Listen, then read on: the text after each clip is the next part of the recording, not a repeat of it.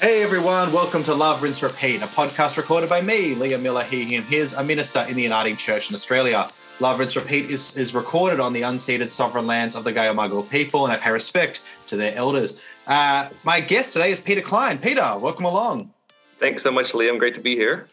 So, for those who don't know, uh, Peter is the academic dean and lecturer in systematic theology at St. Francis Theological College in Brisbane, part of Charles Sturt University. Uh, his focus, research focuses on negative and apophatic theology, and he is also an artist, uh, which is exciting uh, and you know wonderful. So, Peter, let's just start with uh, you know I, I ask this question from time to time to my guests that you know it's by no ways a fait accompli that anyone finds themselves in academic theology and and systematic theology, and uh, so I guess part of my question, I guess, is you know how did you end up here? Was it something that you kind of you know, more fell into, or just it's like you know a, a, jumper with a loose thread. You just started pulling, and you're like, this is very satisfying. Maybe I'll keep keep tugging away. Yeah. So I mean, I became interested in theology um, at a pretty young age. So it was really when I was probably 15 or 16 um, that I started reading theology. So um, I grew up in a really sort of devout Christian household was heavily involved in church, um, went to a Baptist private high school, and I had a teacher there who tried to start a debate club.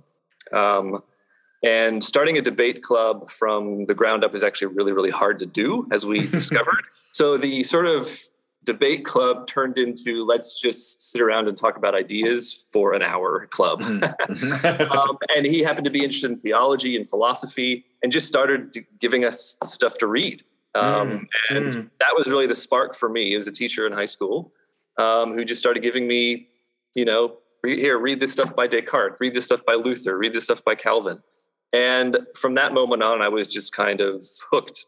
Um, mm. And it, it, from that moment on, it kind of became central to my understanding of myself as a person of faith to be asking questions um, and to be thinking critically and creatively about what it means to be a person of faith and what does believing in God mean or being part of the church or whatever. So, so yeah, that's kind of how I fell into it. And in high school, and then I knew that I wanted to go off to university, study theology, and I did that. And I spent a long time in university studying theology, and then came out the other side, and here I am teaching it. So I think I, I think I for my like 18th birthday. This is a funny thing. For my 18th birthday, I think I asked my parents for a complete for a, an edition of the complete works of Jonathan Edwards. I think that was my I think that was my request for my 18th birthday. So um, I've since. So are you are you are you disappointed that t- Twitter wasn't around at this stage and you could have been like you know uh, all over like you know edgy young theology Twitter, or are you now just like dodged a bullet there like that? I, that I didn't have access to that at this at that point in your life.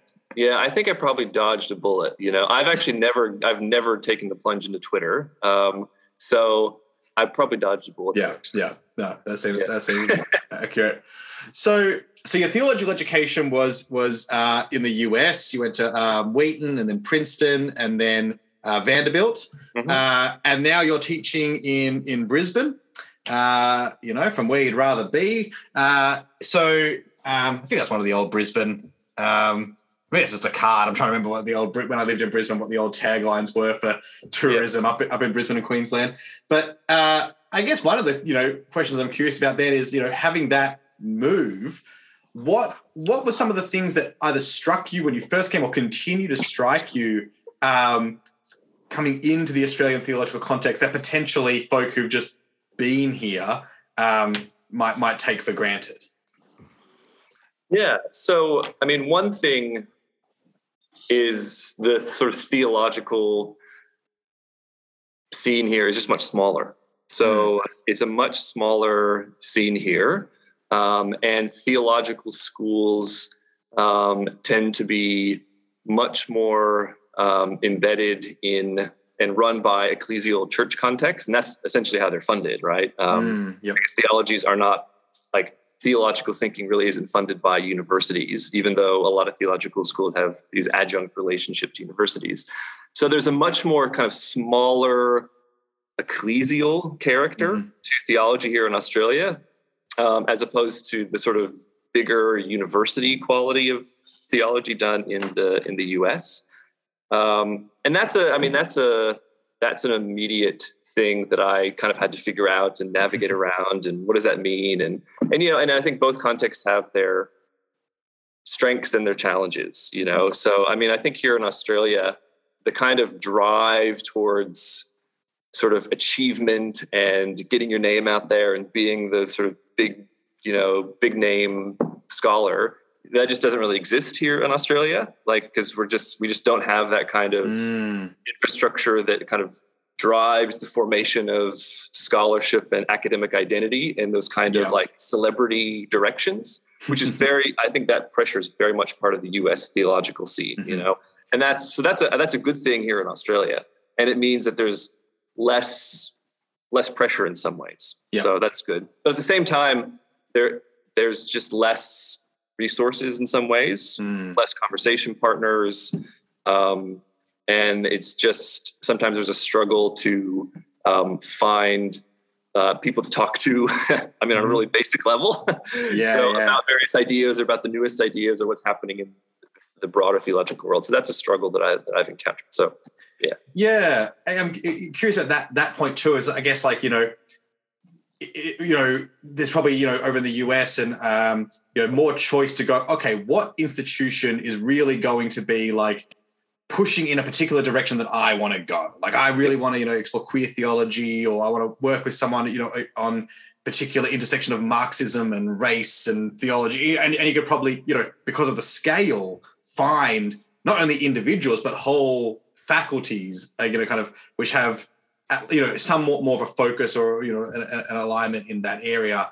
Um, a kind of online friend, um, Samuel uh, Ernest, who's at um, Yale, he wrote a great piece recently, which was about like you know the this kind of the new novelty of being you know a queer theologian being taught by queer theologians, and that being this kind of somewhat new venture, but like you know that's able to happen in a number of places in the US um, because of you know again that scale and that size, and and potentially also maybe some of that uncoupledness from from the ecclesial setting.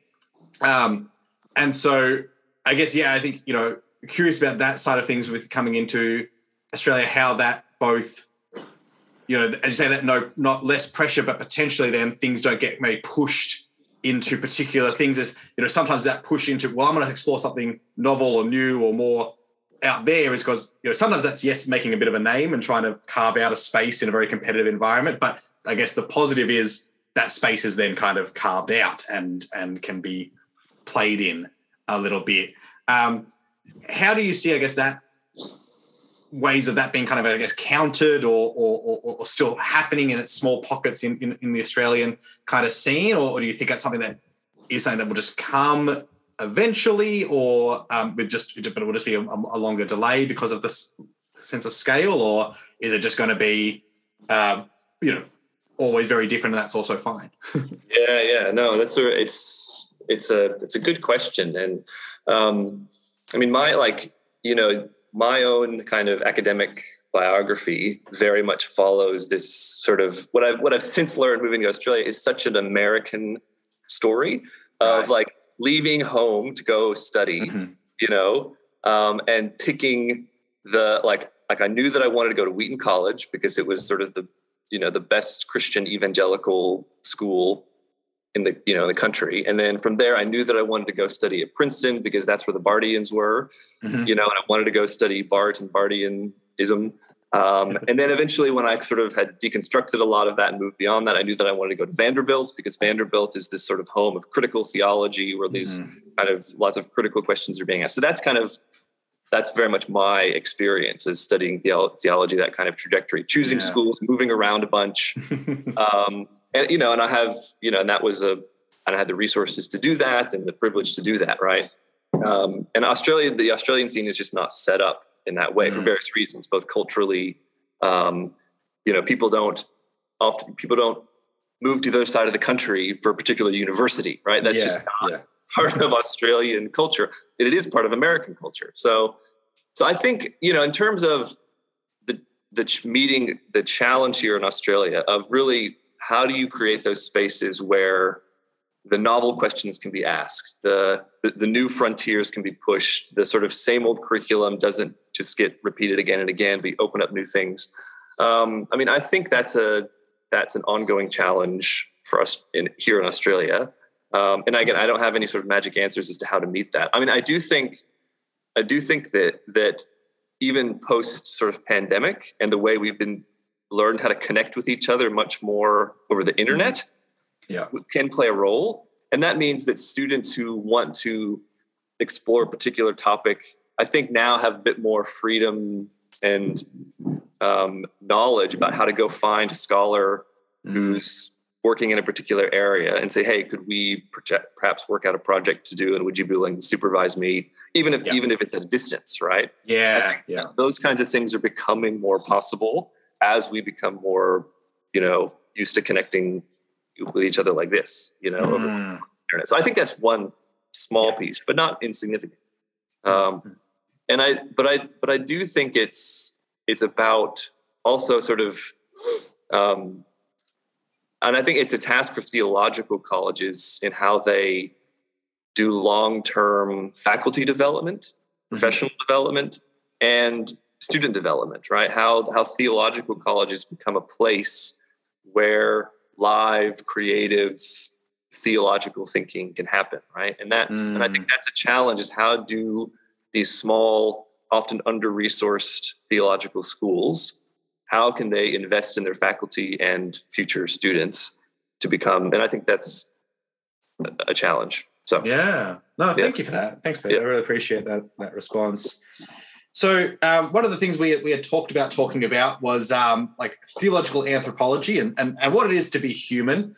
You know, it's nice small questions, um, which which is partly, uh, I, I, guess, um, was was part of the reason I thought to do that was I know you're teaching that at the moment. You've been sharing in a couple of places uh, some thoughts on that course and, and on this. Um, so I guess to start with, just really broadly, what excites you about teaching this kind of a subject? What, what you know excites you about going like you know because um, I think people would think the very first thing if you said, "Hey, theology," people are like, "Ah, yes, about God." Um, and and obviously these aren't distinct categories, but like um, in the way the subjects you know kind of work. But in the sense, you know, what is what excites you about theologically thinking about uh, the the human person and and and helping others to think that way too? Yeah, I mean, I think what is really exciting is I think we're living in um, the sort of time period in which we're living in is full of so many rethinkings of what it means to be human.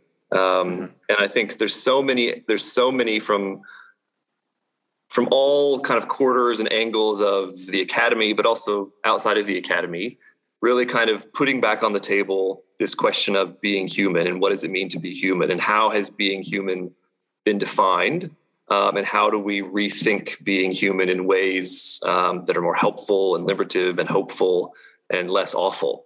Um, and i think there's so many people who are invested in that project um, in both critical and creative ways um, that it's really just exciting to kind of step into that territory and introduce students to, to that territory. So um, that's what's exciting for for me. And also just within the within the theological curriculum mm-hmm.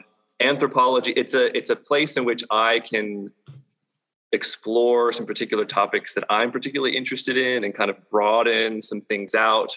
Um, beyond simply some sort of classical topics and classical figures and bring in just some new interesting interesting perspectives so and the way that i've the way that i've kind of set up this class that i'm teaching mm-hmm. is not to simply totally neglect what you might call the traditional questions of theological anthropology, right? Things like the Imago Dei or things like human freedom and free will or original sin or you know sin and salvation and all that like not to not yeah. to simply do away with those but to kind of find different ways of getting at those questions mm. through topics and themes that are really of kind of vital contemporary concern interest. So, right. you know, for instance, I have a what I'm doing just this Saturday, and I've just been preparing for is a whole unit on sort of sexuality and gender.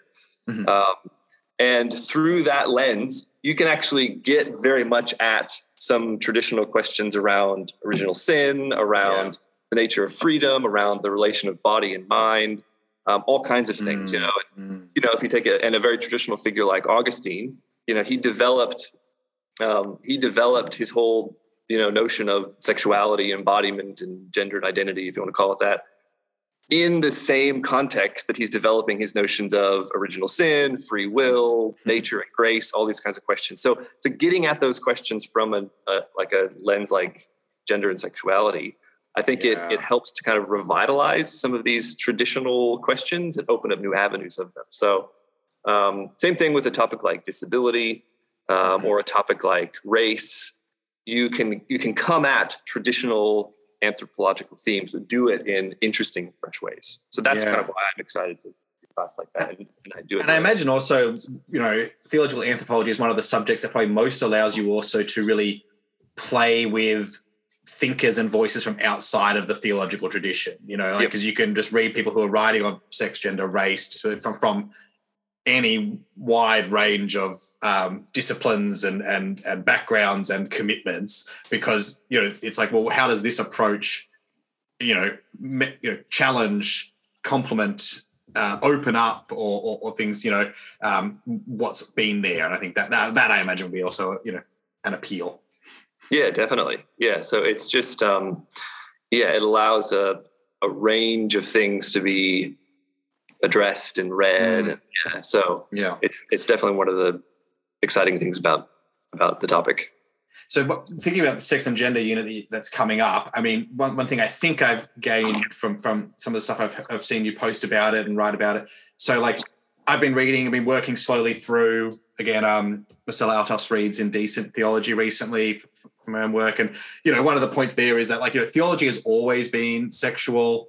Um, it's just not like it's hidden um, or it's naturalized in a way that we don't uh, assume. And kind of, you know, you kind of maybe touched on it a bit there with Augustine working out a lot of this stuff in amongst this other thinking. And so it kind of gets subsumed together. And part of the work that we need to do now is point at where it is, mm-hmm. um, and then also point at what it's doing there and then why it needs to be subverted, transgressed, expanded, um, based on who we are and what we know now. But it's it's this sense of it's not a novelty to think that theology and sex has something are connected.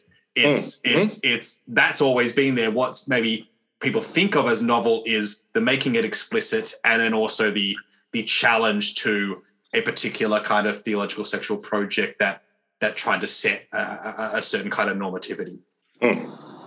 Yeah, that's definitely right. You know, and I so and I and I think I'm trying to bring my students very much into that way of kind of viewing it, right? That this, you know, to think theology and sexuality or theology and gender together, you know, it's not just some thing that's happened in the last 50 years or whatever, right? like it's as right, this is this is Marcella Althaus Reid's point is that theology is always sexual and gendered. Um, so yeah, I'm trying to bring my students into that, um, and yeah, and, and help them both. Well, like help them help them really just fully register what I would call the sort of ambivalent, the deep ambivalence of the Christian mm. tradition on mm. this point, uh, like on lots of points. Like, um, yeah. you know, like I mean, again, to go back to Augustine, who's such a you know central figure in a lot of these a lot of these conversations. Um, and I'm trying to get introduce my students to him and how he plays a role in so many of these conversations. But you know, like like Augustine is such a fascinating figure for so many reasons, um, and he has you know really interesting and really problematic views on human sexuality.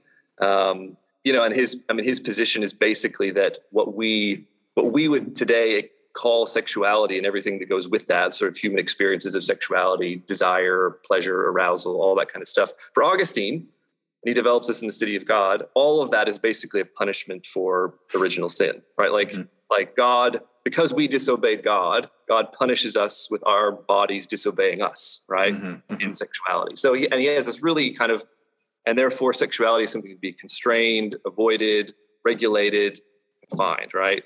So there's that whole side of Augustine, which everyone loves to hate, right? Um, which is, I mean, fair enough, right? Um, yeah, yeah. loves to hate but then there's this other side of Augustine, and it's this side that I call sort of his spiritual eroticism, where you know you read a text like Confessions, you know, and he's mm. and he's hmm. sort of narrating, you know, his conversion to Christianity. But you and you get this in Confessions, but also in so many of those writings. There's this also there's this deep eros that that that survives in Augustine, right? Even you know, that survives even all of his condemnations of mm. eroticism. There's an eros that survives in Augustine. Now he he sort of transfers it onto God in a way, right? God becomes yeah. Augustine's erotic object. Um, but that I just think something like that points to these ambivalences mm. within the Christian tradition. One, how Christian tradition has always been like a sexual gendered yeah. discourse.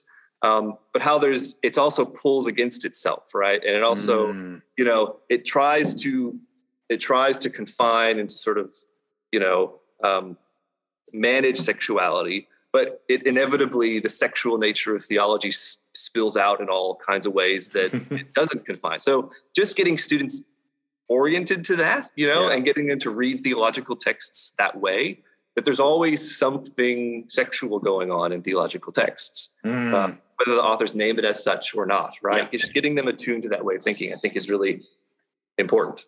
Have you found, because I think this is a question that probably not only relates to those who do it in the classroom, but potentially those who do it in churches and other contexts.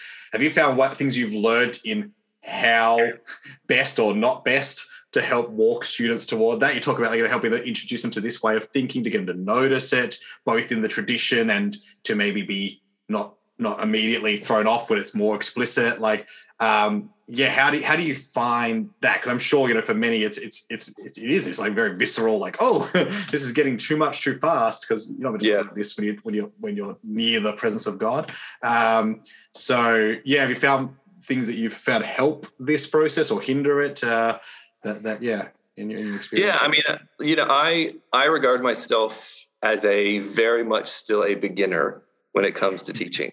You know i've been i've been now teaching you know in this you know kind of full-time capacity for sort of five years now. And i you know i i'm still very much a beginner right? So all that to say i don't have any you know i don't think i have any grand wisdom about how to best sort of teach teach these things. Um, but it, but it is a question that I'm really invested and interested in. Like, how do you teach um, these sorts of in, around these sorts of areas and bring students into these conversations in ways that is helpful and nourishing for them, and that doesn't either just sort of turn them off or continue the sort of wounding around these topics that has been, you know, prevalent. Um, I mean, one thing is that, like, I just think it's important to model normalizing conversation around these things and and to mm. do it in and to do it in ways um, that are you know yes earnest but also light and playful in in various kinds of ways. I think that's one thing that i try that i try to do. Um, but also just also just giving but also i think just giving a lot of space to students to find their own way into it. You know what i mean? And mm. and really trying to not talk at or preach at students about these things, but invite them into something. You know, um, you know. I, I remember when I, a couple a couple years ago, I I was teaching a, a master's level course on sort of theology in a global context, and I mm-hmm. one of the texts that I assigned was Marcella Althaus Reid's book Indecent Theology, mm-hmm. and I remember one student wrote to me prior to the prior to the class session, which we were to talk about that text. And the student was just super, super anxious because they had read this book mm. and they thought that what the class was going to be was that students needed to come to class and be prepared to kind of talk about their own sexual right. lives. yeah, yeah. And that this was just like, this was really, really like anxiety provoking for the student. It was like, I, I don't think I can do this. I don't mm. like, I read this book. it, it's very explicit and very, and I just, so just, and that was an important moment of learning for me, like to, mm. to realize that their students, even if they want to learn about these things, it raises a lot of anxiety, right? And these mm. are, these are, these are very vulnerable, you know, parts of human existence, right? So mm. just to be aware of that, you know, and to, you know, and to always reassure students, like, you find your own way into this conversation and you never have to, you know, um, participate in a way that you don't want to participate, you know, but also in keeping it open, right? Like I, I want to yeah. invite you to make connections with your own life if that's something you feel comfortable with or to process things or so it's a tricky space, you know. Yeah. Um, that I'm still very much figuring out. Mm.